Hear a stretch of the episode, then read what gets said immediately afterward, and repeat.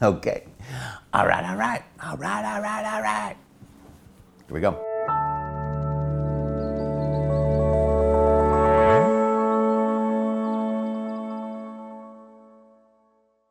Hi, my name is Father Mike Schmitz, and this is Ascension Presents. I might have shared before that Saint Francis Xavier is my patron saint. When I was confirmed, I, you know, was, was told you can get a confirmation saint, and I'm like, well, who do, who do I choose? Because there are a lot of saints. There are so many different saints, but I really like Saint Francis Xavier because of a couple reasons. One is he was a track star at the University of Paris, and I thought I want to be a track star, even if it's not in Paris, somewhere. Secondly, he's because he was he is the patron saint of missionaries.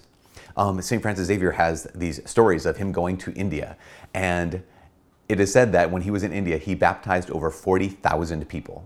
It's just incredible. In fact, when you read St. Francis Xavier's letters back to Ignatius of Loyola, the founder of the Jesuits, Francis Xavier was a Jesuit, he talks about this. He just talks about how he, there were so many people who just wanted to know Christ.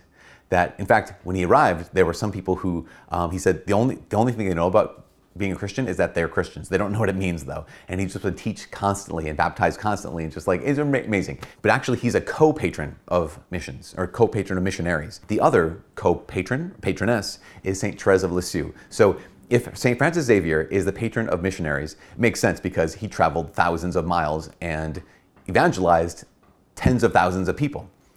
St. Therese, she traveled um, I think maybe 10 miles from her home, uh, maybe not even 10 miles from her home, um, and entered a convent at the age of 15 and died in that convent at the age of 24. She never went on mission. She did go on pilgrimage once to, uh, to Rome, but beyond that, she was never a missionary.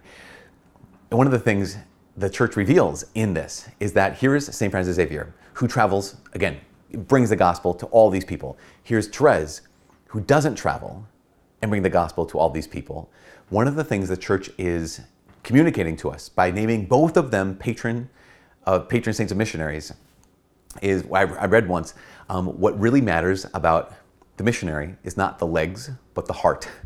What really matters about the missionary is not the legs but the heart. So what made St. Francis Xavier a great missionary, patron of missionaries, is not the fact that he traveled a long ways, not that he talked a lot about Jesus and evangelized. What makes St. Therese a great missionary is not that she went anywhere what matters is that they were captivated and they were captured. They had a burning zeal to bring the gospel to those who did not know the gospel. And to do everything they could in their particular vocation to accomplish that. See, know, Ignatius Loyola, let's go to this third one quick. Ignatius Loyola, he wanted to be the great missionary. He wanted to be the one to, to, to go out. But the Holy Father at the time said, no, you need to be here in Rome. And so St. Francis Xavier was unable to go on mission the way he wanted to live on mission. But again, here he is, the founder of the Jesuits, and able to found this great missionary order. He could do only what he could do. St. Francis Xavier could do what he could do. And Therese, being a cloistered nun, could do what she could do. She dedicated her prayer, her, her heart, her life to spreading the gospel to places that were dark to bring the light to where there's darkness, to bring hope where there was no hope, to bring, bring the gospel of Jesus Christ and grace where there was, where, where it was unknown, where grace was in some ways absent. That's where they were. That's where her heart was. That's where Francis Xavier's heart was. That's where Ignatius's heart was. And they simply did everything they could in their particular vocation as an outflow of their heart, their heart for other people. So the th- same thing is true for us, right? The exact same thing is true for us. You, I, I, don't know if you know this, but you are called to be a missionary. You're, that's the, the church says this very, very clearly. And there's a, there's a document called Evangelii Nuntiandi, which is Evangelization in the Modern World, written by Pope Paul VI back in the 1960s. At the same time, there was the Second Vatican Council in the 1960s.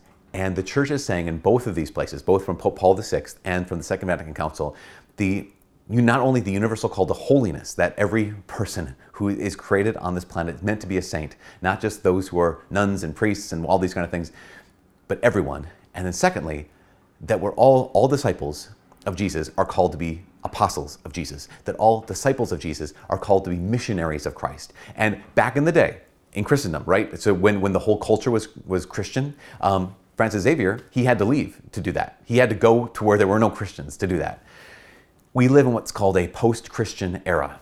In fact, there's this phenomenal book called From Christendom to Apostolic Mission. It is insanely good. I recommend that you read it. It's only 90 pages long. It was printed by UMary, University of Mary, on Bismarck, North Dakota.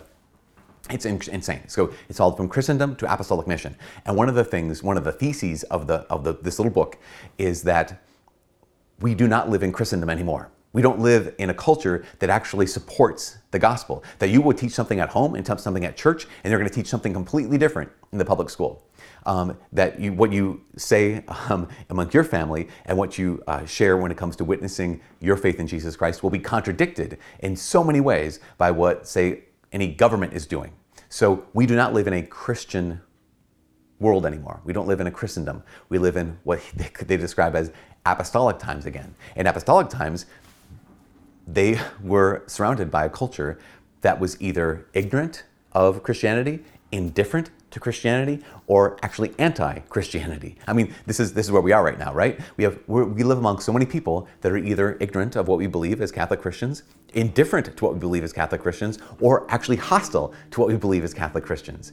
Because of that, great news. You don't have to go anywhere to be a missionary. the phenomenal news is the church was prophetic in the 1960s when it said, actually, listen, every Christian needs to know this that if you're on this planet and you're a disciple of Jesus, you are also an apostle of Jesus. And that doesn't mean you go to India, that doesn't mean you go to far off wherever. What it means is you need to share the gospel uh, among the people where you live that you need to share the gospel at your work. You need to share the gospel amongst your friends. You need to share the gospel with your family members. Because how gosh, how many of us have family members who haven't heard of the gospel of Christ, haven't truly known, encountered Jesus himself? See, Francis Xavier, patron of missions. Because why? Not because of his legs, because of his heart. St. Therese of Lisieux, patron, patroness of missions. Why? Not because of her legs, because of her heart. And you and I uh, maybe someday co-patrons of co-co-patrons of missions, not because we went somewhere far off, but because we simply shared the gospel where we were planted. We simply brought hope to the person next door. We brought grace uh, to our office. We brought um, the, the light of Jesus to our classroom or to our operating table or to wherever it is that you live and you work. I ask St. Francis Xavier to pray for me all the time, St. Therese to pray for us all the time. And we need it because we're missionaries. And you need it because you're a missionary. Because being a missionary is not a matter of legs, it is a matter of the heart. Anyways, for all of us here as Ascension Presents, my name is Father Mike. God bless.